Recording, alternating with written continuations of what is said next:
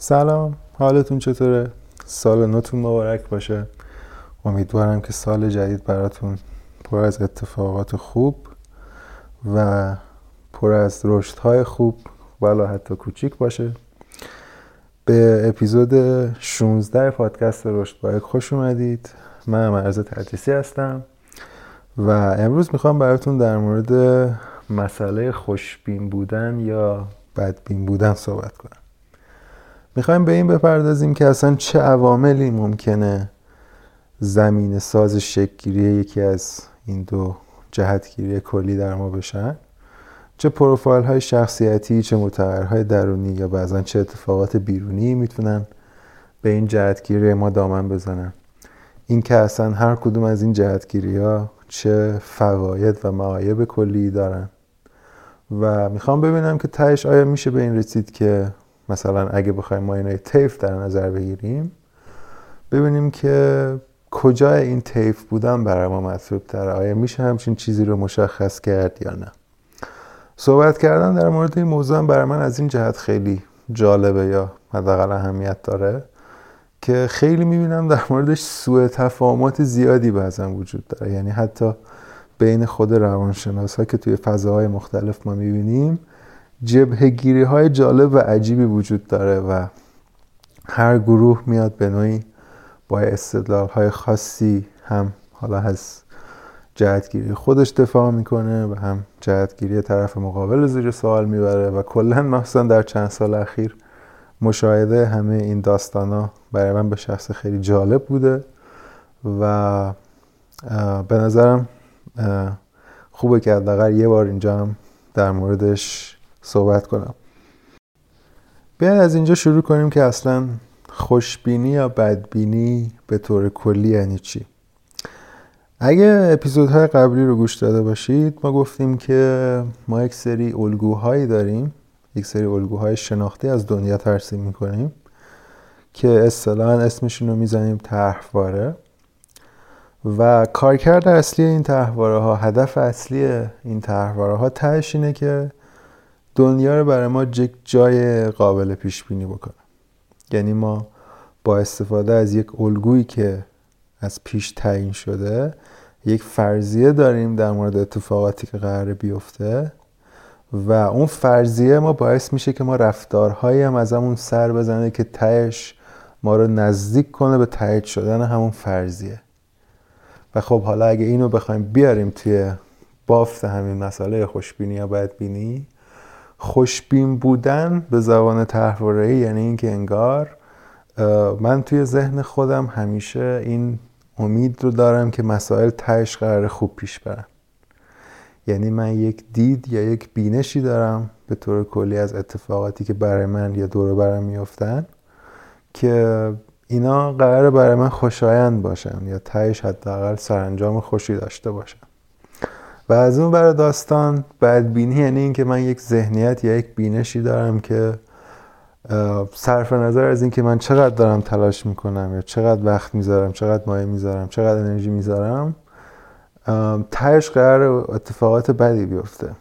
یعنی اوضاع بد پیش بره یا اینکه نمی‌دونم سرانجام خیلی خوشی نداشته باشه یا نمی‌دونم یا حتی فاجعه ای رخ بده یا من شکست بخورم و اتفاقاتی از این قبیل. یعنی انگار که ما اینجا داریم در واقع تقابل دو طرحواره کاملا متضاد رو ترسیم می‌کنیم. یک طرحواره می‌خواد دنیا رو بر از دنیا در واقع برای ما یک تصویر روشنتر خوشکلتر اصطلاحا و قشنگتر نشون بده و اون یکی می‌خواد یه خورده تصویر شاید سیاهتر و منفیتری رسم کنه. مسئله اولی که حالا اینجا خیلی مهمه دونستنش اینه که اساسا هر طرحواره که در ذهن ما شکل گرفته حداقل در یک برهه یا در یک موقعیتی یا یک در, در یک شرایط خاصی برای ما یک کارکرد مفید داره. یعنی منجر به بقای ما می‌تونه بشه. بنابراین به طور کلی ما به هر دو مدل ذهنی یا به هر دو طرحواره خوشبینی یا بدبینی بر اساس یک موقعیتی که قرار توش قرار بگیریم نیاز داریم. یعنی اون نیاز ما به این دو طرحواره باعث شده که همچین الگوهایی در ما شکل بگیرن. و ما نمی‌تونیم به عنوان مثال مثلا بخوایم به طور کلی یهو بگیم که نه. نباید هیچ وقت خوشبین بود یا نباید هیچ وقت بدبین بود. چنین حرفی رو هیچ وقت نمیشه زد چون اساسا هر طرحواره‌ای که در ما شکل می‌گیره به این هدف شکل گرفته که بقای ما رو تضمین کنه. حتی اگه منجر به رفتارهای سازگارتر یا سالمتری نشده باشه. یعنی ممکنه در یک محیط اولیه بقا رو تضمین کرده باشه اما بعد یه مدت حالا با تغییر محیط با تغییر شرایط دیگه اون کارکرد رو نداشته باشه چون محیط تغییر کرده اما اون طرحواره همچنان باقی مونده. پس وجود هر دو تا ذهنیت یه جورایی برای ما الزامی یا ضروریه و کارکردهای خیلی مهمی دارن.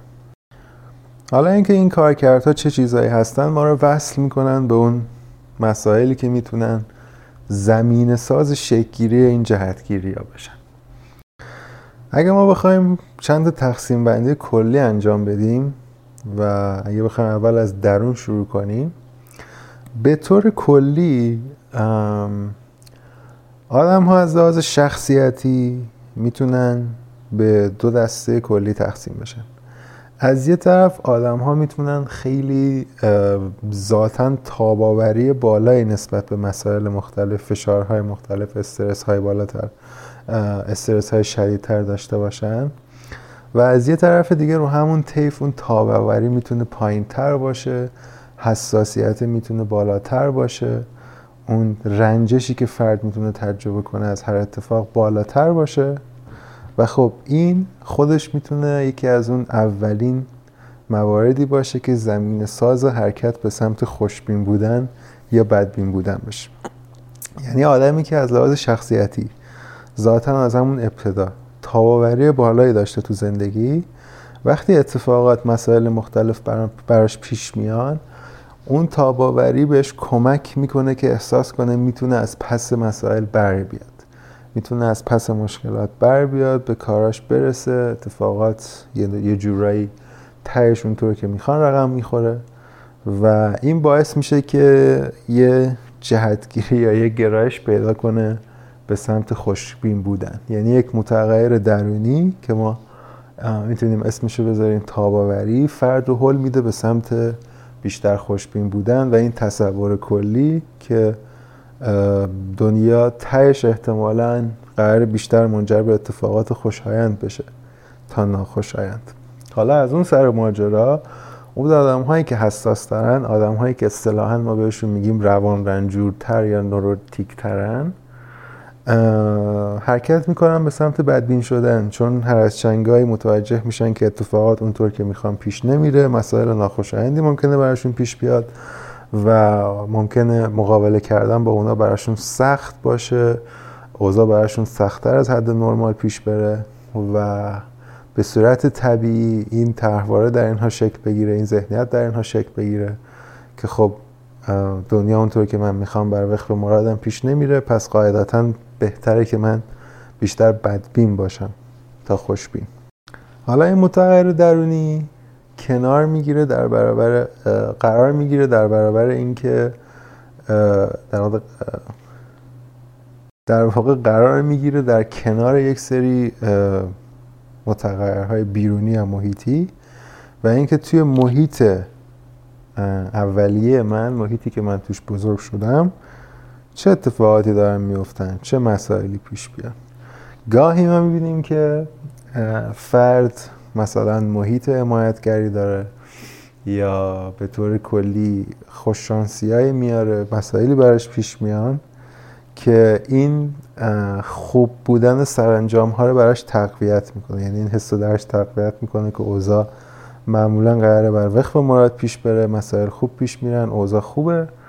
پس گرایش پیدا می‌کنه به این خوشبین بودن. حالا از اون طرف باز ممکنه فرد توی محیطی بزرگ بشه توی شرایطی بزرگ بشه که مثلا پدر مادر خیلی سختگیری داره پدر مادری داره که خیلی بعضا فضا رو براش تنگ می‌کنن یا نادیده می‌گیرن یا توجه کافی رو بهش نشون نمیدن و اینطوری فرد رو بیشتر سوق میدن به سمت بدبین شدن و بدبین موندن. حالا این دوتا یعنی این متغیر درونی و متغیر بیرونی با هم یه تعاملاتی خواهند داشت. یعنی نمیشه گفت که به تنهایی اون درونیه تعیین می‌کنه نمیشه گفت که به تنهایی اون بیرونیه تعیین می‌کنه. چیزی که اینجا تعیین کننده است اینه که تو این تعامل دو طرفه زور کدوم یکی بر اون یکی میچربه. یعنی فرد بر حسب اون درون مایه‌ای که داره و محیطی که توش قرار می‌گیره در مجموع به کدوم سمت سوق پیدا می‌کنه؟ اگه مثلا تاباوریه بچربه حتی تو یک محیط سخت فرد همچنان ممکنه یک فرد خوشبین بار بیاد. اما اگه اون نوروتیک بودنه بچربه فرد ممکنه حتی تو یک محیط نسبتا خوب هم همچنان یک آدم بدبین باشه. یعنی به این سمت بره که نه اکثر اوقات من بدشانسی میارم اکثر اوقات اوضاع اونطوری که من می‌خوام پیش نمیره. و به طور کلی یک فرد بدبین باقی میمونه. اما گاهی هم ممکنه یک اتفاقات خیلی ویژه اتفاقات نادر و بزرگی اون درون مایم به هم بزنن و یه جورایی زورشون انقدر زیاد باشه که اون متغیر درانی نتونه یه جورایی تحمیل کنه خودشو. مثلا ما ممکنه یک فردی داشتیم که همیشه در طول زندگی تاباوری بالایی داشته همه چی بر وقت مرادش پیش رفته. اما یهو می‌بینیم که توی سن جوانی یه شکست خیلی بزرگ رو تجربه می‌کنه که براش خیلی معنیدار بوده و اینجا نگاهش رو میچرخونه. یعنی این پنجره هم همیشه برای شما بازه که شما تا یک سنی با یک مدل جلو برید و از یک سنی به بعد این مدل برای شما بچرخه. و همونطور که از جهت مثبت به منفیش امکان پذیره از جهت منفی به مثبتش هم امکان پذیره. یعنی ممکنه فرد تا مدت ها تو زندگی اینطوری پیش بره که خیلی بدبین باشه احساس کنه که مثلا هیچی هیچ وقت اونطوری که دوست داره پیش نمیره یا اوضاع اونطوری که می‌خواد به سرانجام نمی‌رسه. اما یا یه اتفاق میفته مثلا یه دستاورد خیلی خاصی رو تجربه می‌کنه یه رابطه خیلی خاصی رو تجربه می‌کنه. که نگاهش رو میچرخونه و میره به این سمت که نه. پس میشه مثلا بیشتر از اینکه بدبین بود خوشبین بود و داستانهای از این قبیل. یعنی برخلاف اون تصوری که بعضا مطرح میشه که اینها از سین پایین با آدم به وجود میان و با آدم میمونن ما داریم میگیم که این مسائل پویاتر از این حرفان و ممکنه حتی توی سین بالاتر توی دوران جوانی توی دوران بزرگسالی یه نقطه عطفی یا یک بازه زمانی خاصی یک مسائل خاصی حتی این نگاه رو بچرخونم. پس یه همچین پنجره ای هم همیشه باز هست.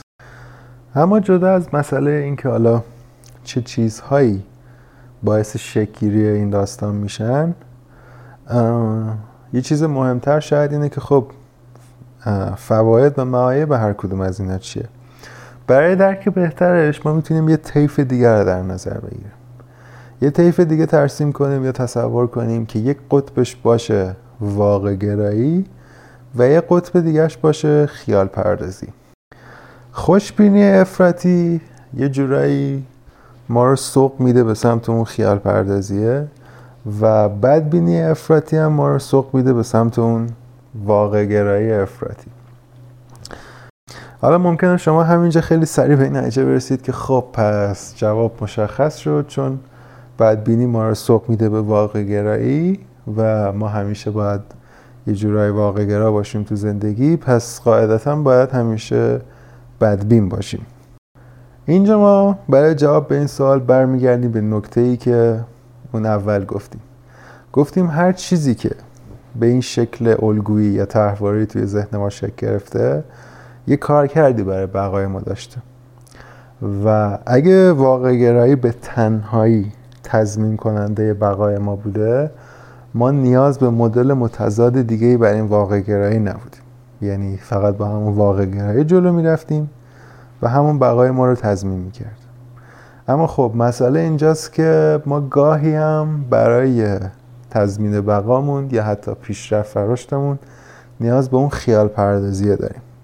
و برای همینه که اون قطب خیال پردازی هم وجود داره و برای همینه که گاهی هم ما نیاز داریم که به اون سمت سوق داده بشیم و خب درک کردن این که فایده یا ای به هر کدومشون چیه به این بستگی داره که ما نگاه کنیم بافت یا موقعیتی که توش قرار گرفتیم چه چیزی رو میطلبه. مثلا اگه من توی شرایطی قرار گرفته باشم که تصمیم خیلی بدی رو گرفتم یا دارم شرایط بدی رو تجربه می‌کنم اما توی اون طیف خود خیال پردازی قرار گرفتم و همچنان اون امیدواری در من هست و همچنان با امید واهی دارم جلو میرم. اونجا من نیاز دارم که یکم این به قولی صابون واقع گرایی به پوستم بخوره و یه جورایی با اون واقعیت مواجه شم که من واقعا توی شرایط بدی قرار دارم تصمیم بدی گرفتم و ممکنه نیاز باشه که اونجا تغییری اعمال کنم. و خب در یه حالت دیگه ممکنه من مدت ها در حال تکرار همون چیزی باشم که بهم گفته شده. یعنی اصطلاحا کاملا دارم بر اساس واقعیت مطابق واقعیت جلو میرم. اما درجا می‌زنم و هیچ تغییر خاصی اتفاق نمیفته هیچ رشد خاصی اتفاق نمیفته و این به خاطر اینه که اون واقع گرایی یه جورایی منو تو همون واقعیت حبس می‌کنه. و من برای اینکه یک ایده جدید خلق کنم برای اینکه یک نوآوری داشته باشم برای اینکه خلاقیت به خرج بدم نیاز دارم تا اون جنبه خیال پردازانه رو بیشتر فعال کنم. یعنی نیاز دارم که یه خورده از این واقعیتی که در حال حاضر توی زندگی می‌کنم بیام بیرون برم توی دنیای یه خورده خیال پردازانه تر فرای این واقعیت تا یه ایده جدیدی به ذهنم برسه تا یک نگاهی یک دیدی پیدا کنم. که در حال حاضر وجود نداره و شاید همون دیده همون نگاه بیتونه منو یه جورایی حل بده یا سوق بده به سمت یه پیشرفتی یا یه رشدی یا شک گرفتن یه شرایط بهتری. پس اگه ما بخوایم طیف خوشبینی و بدبینیمون رو درجه بندی کنیم مثلا بگیم صفر تا صد صفر رو در نظر بگیریم. بدبین افراطی که فقط و فقط یه جورایی واقعیت رو داره می‌بینه و حتی همون واقعیت رو هم به یک شکل فاجعه انگارانه توصیف می‌کنه. یعنی فکر می‌کنه که واقعیت همیشه حتی بدتر از اون چیزی که هست می‌تونه اتفاق بیفته. اون ور داستان ما یه نقطه صد رو داریم که طرف خوشبین افراتیه یعنی همیشه اون چیزی رو تصور می‌کنه یا اون چیزی رو می‌بینه که خیلی شاید خوشبینانه تر از اون چیزی باشه که ممکنه در واقعیت اتفاق بیفته این آدما میشن همون آدم هایی که خیلی مثبتگرای افراطی هن. مثلا طرف حتی به وضوح می‌بینی که توی موقعیتی باید سوگواری کنه اما به صورت حتی شاید فیک به صورت تظاهر میاد میگه که نمی‌دونم نه باید بخندیم لبخند بزنیم حالمون رو خوب کنیم حالمون رو خوب کنیم و از این داستانم نقطه پنجا یا وسطم یه چیزی شاید میشونیم بینابینی در نظر بگیریم. یعنی یه چیزی که تقریبا خیلی نزدیک به اون واقعیته و نه خیلی شما رو حل میده به سمت بدبین بودن نه خیلی شما رو حل میده به سمت خوشبین بودن. یعنی در واقع ما اینجوری داریم در نظر می‌گیریم که اگه من بیفتم قبل پنجا انگار که همیشه واقعیت رو حتی قبل از اینکه اتفاق افتاده باشه از اون چیزی که به نظر میاد سیاهتر می‌بینم دارکتر می‌بینم بدتر می‌بینم بنابراین بدبین به نظر میام و اون ور پنجا بالاتر از پنجا ممکنه حتی قبل از اینکه واقعیت افتاده باشه همیشه نگاه مثبتی داشته باشم. یه خوشبینی داشته باشم و امید داشته باشم که اوضاع حتی از اون چیزی که به نظر میاد بهتر بشه. من نظر خودم اینه که جای مطلوبی اگه بخوایم در نظر بگیریم روی این طیف برای قرار داشتن یه چیزی بین نقطه 60 و 70 یعنی ما نباید روی نقطه 50 قرار بگیریم نباید از 50 عقب تر باشیم. یعنی نباید تو اون حالت بدبین باشیم. باید یه جایی بین حدودا 60 تا 70 قرار بگیریم. یعنی یه کشبینی همیشه فراتر از اون چیزی که داریم تجربه می‌کنیم باشه. یعنی یک نگاهی در ما باشه که ما رو سوق میده به این سمت که به طور کلی احتمالا اتفاقات قرار خوب باشه یا ما می‌تونیم چیز خوبی رو تجربه کنیم مسائل خوبی رو تجربه کنیم. اما تا حدی که باعث نشه واقعیت نادیده بگیریم. یعنی اگه مثلا بخوایم از یه حدی تو این خوشبینی جلوتر بریم باعث میشه که گاهی واقعیت دیگه به چشممون نیاد ممکنه احساسات ناخوشایندمون رو نادیده بگیریم. اون جایی که لازمه مثلا سوگواری کنیم بخوایم خودمون رو گول بزنیم خودمون رو فریب بدیم چنین چیزی به ما کمک نمی‌کنه. اما به طور کلی یه خورده خوشبین بودن خیلی بیشتر از یه خورده بدبین بودن به ما می‌تونه کمک کنه. این بدبین بودن رو ما به صورت کاملا بافتاری یا موقعیتی باید بهش نگاه کنیم. یعنی به طور کلی من باید یه آدم نسبتا خوشبین باشم اما مثلا وقتی می‌خوام یه رابطه جدید رو شروع کنم اولش یه کوچولو بدبینی نیاز دارم. یعنی یه کوچولو بدبینی می‌خوام تا بلافاصله اعتماد نکنم. به طرفم یه فرصتی بدم, بدم یه فضایی بدم این امکان رو بدم که اعتماد منو به دست بیاره. بعد دوباره من برمیگردم به اون خط پایم. یا مثلا وقتی می‌خوام یه کار جدیدی رو شروع کنم یا یه شراکتی رو شروع کنم یا یه قراردادی رو ببندم من به یه کوچولو بدبینی نیاز دارم. یعنی اول باید تصور کنم که حتی این ممکن از اون چیزی که در واقعیت به نظر میادم بدتر پیش بره و این باعث میشه که مثلا من اون قرارداد رو با دقت بخونم تمام مفادش رو بخونم همه چی رو در نظر بگیرم احتمالات بد رو هم در آینده در نظر بگیرم. قرارداد که به شکل مثبت قرارداد که به شکل خوبی بسته شد من دوباره برمیگردم به اون خط پایم که به طور نسبی خوشبینه. اما من می‌دونم که من یک عملکرد محافظتی انجام دادم. یعنی بدبینی به همون شکلی که توی بقای ما شکل گرفته توی تاریخ شکل توی تاریخ تکاملی ما شکل گرفته تا از ما محافظت کنه. به این شکل بافتاری اگر در ما فعال بشه می‌تونه کارش رو به درستی انجام بده. یعنی توی بافتای توی موقعیت های ما این درک رو داشته باشیم که وقتی هنوز شواهد کافی برای خوشبین بودن وجود نداره وقتی هنوز مدارک کافی برای خوشبین بودن به دست نیاوردیم اول یه کوچولو بدبین باشیم در حد معقولی که اون مدارک رو پیدا کنیم اون شواهد رو پیدا کنیم. وقتی که حالا اونا به دست اومدن خیالمون یه خورده راحت شد می‌تونیم برگردیم به سمت اون خوشبینی که به طور کلی بهش نیاز داریم. چرا لازمه که ما به طور کلی تا یه حدی خوشبین باشیم و این بدبینی رو فقط بافتاری به دست بیاریم یعنی به صورت موقعیتی پیداش کنیم. دلیل اصلیش اینه که این خوشبینی خودش می‌تونه محرک اصلی ما برای حرکت کردن رو به جلو باشه. یعنی ما برای رو به جلو حرکت کردن در نهایت نیاز به اون خوشبینی داریم. یعنی نیاز داریم که پا یه خورده از واقعیت فراتر بذاریم تا یه حدی خیال پردازی فانتزی در ما باشه. که اوضاع از اون چیزی که فکر می‌کنیم احتمالا یه خورده بهتر پیش میره. اگه ما همیشه تو اون سمت بدبینی باشیم احتمالا رفتارهایی هم از ما سر خواهد زد که اوضاع رو به سمت بدتر بودن پیش می‌بره. یعنی من اگه بخوام همیشه تا حدی بدبین باشم ممکنه به صورت ناخودآگاه خودم هم رفتارهای انجام بدم که اوضاع رو در نهایت بدتر کنه. و خب ما به چنین چیزی نیاز نداریم. اگه یادتون باشه گفتیم طرفدارا ها می‌خوان دنیا رو برای ما قابل پیش بینی کنن. دنیا رو باثبات کنن. و قاعدتا من دوست دارم دنیایی داشته باشم که تعادل مثبتی توش برقراره. ثبات مثبتی توش برقراره. پس دلیلی نداره که من به این فکر کنم که لازمه من همیشه بدبین باشم. تا تو این زندگی دووم بیارم. یعنی اون خوشبینیه اون تحواره خوشبینی اون ذهنیت مثبتتر می‌تونه به من کمک کنه تا به صورت ناخودآگاه به صورت ناخوشیار رفتارهایی رو در خودم فعال کنم که منو به سمت همون بهتر شدن اوضاع سوق بده.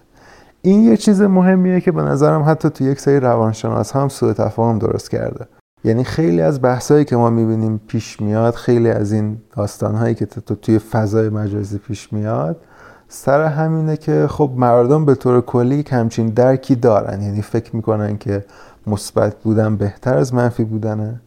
اما خیلی اوقات وقتی مثلا میان با روانشناس حرف می‌زنن با یه فضای دارکی مواجه میشن همه روانشناسا. میگن نه شما چرا انقدر مثبت فکر می‌کنید چرا انقدر امید دارید؟ نمی‌دونم نکنید این کار رو بیاد بیرون از این فضا بیاد واقعیت رو ببینید با واقعیت روبرو بشید و این می‌تونه بیشتر به شما کمک کنه و این داستانه.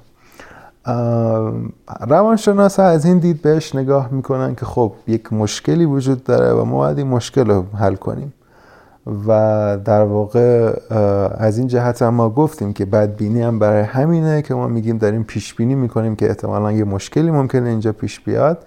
پس بهتره یک سری قدم های محافظتی برداریم که جلوی شکل گرفتن اون مشکل رو بگیره. مسئله اینجاست که روانشناس شغلش پیدا کردن این مشکل و حل کردن اوناست.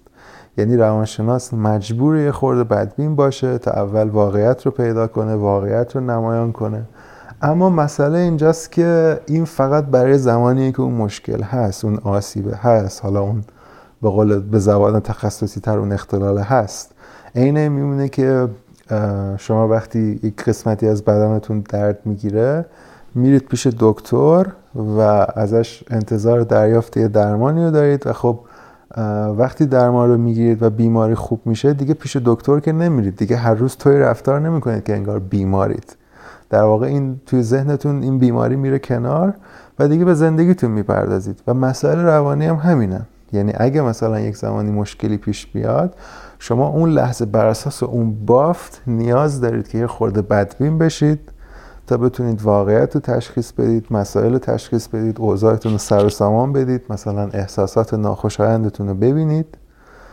ولی خب وقتی اینها رو دیدید وقتی موضوع براتون حل و فصل شد وقتی مسئله حل شد دیگه نیاز نیست که تا ابد بدبین بمونید. دیگه نیاز نیست تا ابد منفی فکر کنید. شما باید برگردید به همون حالتی که یه خوشبینی نسبی دارید یه مثبت نگری نسبی دارید و به زندگیتون می‌رسید. به کار زندگیتون می‌رسید کاربارتون رو جلو بیبرید و هیچ مشکل خاصی هم براتون پیش نمیاد. پس اگه می‌بینید که مثلا گاهن بعضا روانشناسا دارن خیلی علیه مثبت نگری و امید داشتن و اینا حرف می‌زنن برای مواجه شدن با این واقعیت برای در نظر گرفتن احساسات ناخوشاینده برای همین است که ما هم این رو مطرح کردیم شما به صورت موقعیتی به صورت بافتاری. به این نیاز دارید که گاهی بدبین بشید تا واقعیت رو ببینید. اما این فقط بر اساس اون موقعیتیه که یک همچین چیزی رو میطلبه. شما به طور کلی نیاز دارید که یه خوشبینی نسبی داشته باشید تا این محرک شما باشه این انگیزه شما باشه. تا به سمت رو به جلو حرکت کنید تا این دید داشته باشید که اوضاع داره خوب پیش میره. و گفتم اینم خیلی مهمه که رفتارهایی هم به صورت ناخودآگاه در شما فعال بشه که اوضاع به همون سمت بهتر شدن پیش ببره. شما نیاز ندارید که رفتارهایی ازتون سر بزنه که شما را هی هدایت کنه به سمت موضوعات بدتر نتایج بدتر و عمل کردی که به شما ممکنه کمکی نکنه. پس این رو بدونید حتما که جریان کلی روانشناسی علمی اصلا مخالف با مثبت بینی نیست. به هیچ عنوان هیچ ذهنیتی با این خوشبینی نسبی وجود نداره. اتفاقا بزرگترین جریان روانشناسی مدرن توی 20 سال اخیر اسمش از روانشناسی مثبت نگر پازیتیو سایکولوژی و خیلی هم نگاه حتی به این سمت چرخیده جایی که ما بیایم هی روی آسیب شناسی و بیماری و اختلال تمرکز کنیم روی تقویت توانمندی ها تمرکز کنیم روی تقویت توانایی های مراجع تمرکز کنیم. اینکه بتونیم کارهایی که می‌تونه انجام بده رو تقویت کنیم تاباوریش رو تقویت کنیم. اگر یادتون باشه گفتیم که داشتن تاباوری بالاتر مهارت های مقابله بالاتر می‌تونه به شما کمک کنه که تو همون جهتگیری خوشبین باقی بمونید. اینکه این تصور رو داشته باشید اوضاع به طور کلی می‌تونه خوب پیش بره و این اصلا هیچ ضدیتی با جریان کلی روانشناسی علمی نداره. اگه بعضا می‌بینید که بعضی از روانشناس ها خیلی بیش از اندازه روی مانوف میدن یا بیش از اندازه دارن مثبت نگری رو میکوبن نمی‌دونم امید داشتن رو میکوبن خوشبین بودن رو به زندگی میکوبن ممکنه خودمون روانشناس هم تهش افسرده باشن. یعنی اون حالتهای روحی و اون حالتهای درونی روانشناس ها خیلی اوقات ممکنه روی تحلیلاشون اثر بذاره و شما باید اینو در نظر بگیرید. اگه یک روانشناسی میاد به شما میگه که شما همیشه باید نمی‌دونم دنبال احساسات ناخوشایندتون باشید دنبال درداتون باشید اگه همیشه باید نمی‌دونم واقعیت ببینید اینا رو ندیده نگیرید این نشون میده که خودم روانشناس هم ممکنه مشکلات درونی داشته باشه که بهش اجازه نمیده. اون خوشبینی نسبی رو پیدا کنه. مقاله یک روانشناس هم مثل یک هر آدم دیگه ای تهش باید یک خوشبین نسبی باشه بیشتر تا بدبین نسبی. یعنی حتی اگه ما توی کار درمان از لحاظ روان درمانی هم بخوایم بهش نگاه کنیم ما انتظار داریم که از روان درمانگر هم توی فضای درمان رفتارهایی سر بزنه که تهش کمک کنه به حل کردن اوضاع مراجعه. یعنی اوضاع مراجعه رو به این سمت ببره که تهش حالش بهتر باشه اگه یک روانشناس هم بخواد خودش خیلی بدبین باشه خودش خیلی افسرده باشه تهش ممکنه رفتارهایی ازش سر بزنه که مراجعه رو ببره به این سمت که حالش بدتر میشه به مرور زمان. و متاسفانه ما از این دست روانشناس هم زیاد داریم. یعنی خیلی اوقات می‌بینیم روانش... به طور کلی مردم مراجعین پیش روانشناس میرن خیلی هم هزینه می‌کنن خیلی هم تایم می‌ذارن اما تهش نه تنها نتیجه مطلوبی نگرفتن بلکه حالشون به مرور زمان بدتر شده. پس این مشکلات همونقدر که می‌تونن توی مراجعین وجود داشته باشن توی روانشناس هم کم و بیش وجود دارن و دیده میشن. و اگه بعضا یه همچین تحلیل های می‌بینید اگه بعضا یه همچین جبهه گیری های یا یه همچین گارد های نسبت به دید مثبت و مثبت نگری و خوشبینی و این داستان ها می‌بینید ممکنه یه همچین دلایلی داشته باشه. پس نتیجه پایانی داستان ما اینه که تا یه حدی خوشبین بودن برای ما مطلوب تره تا اینکه بخوایم همیشه بدبین باشیم و ما به اون بدبینی به صورت موقعیتی نیاز داریم به صورت بافتاری نیاز داریم. شرایطی هستن که میطلبن ما اول یه خورده بدبین باشیم یه کوچولو بدبین باشیم. تا شواهد و مدارک کافی به دست بیاریم که اوضاع مطلوبه می‌تونه خوب پیش بره یا یه سری قدم های محافظتی برداشتیم و حالا می‌تونیم برگردیم به همون سمت خط پایمون. و نکته آخرمون هم اینه که اگه شما به طور نسبی بیشتر سمت اون بدبینی قرار دارید تا اون خوشبینی این نشون میده که احتمالا مسائلی وجود دارن مشکلاتی وجود دارن که شما باید بابتشون کمک دریافت کنید. حالا این کمک رو به چه شکلی دوست دارید دریافت کنید؟ بستگی به خودتون داره. می‌تونید برید پیش روان پزشک می‌تونید از این روانشناس کمک بگیرید. معمولا اینا مسائل هستن که از صحبت با یک روانشناس خوب تا یک فضای درمانی خوب قابل حلن و این نگاه شما می‌تونه دوباره بچرخه به این سمت که شما یک خوشبین نسبی باشید بیشتر تا یک بدبین نسبی. این رو بدونید که این بدبینی اگه در شما وجود داره و شکل گرفته احتمالا دلایل منطقی پشتش هست. یعنی یک سری سلسله اتفاقهای افتاده یک سری سلسله مسائل کنار هم قرار گرفتن که منجر به این بدبینی شدن. و نیاز نیست که شما بابت این بدبین بودن خودتون رو سرزنش کنید یا بخواید زیر سوال ببرید.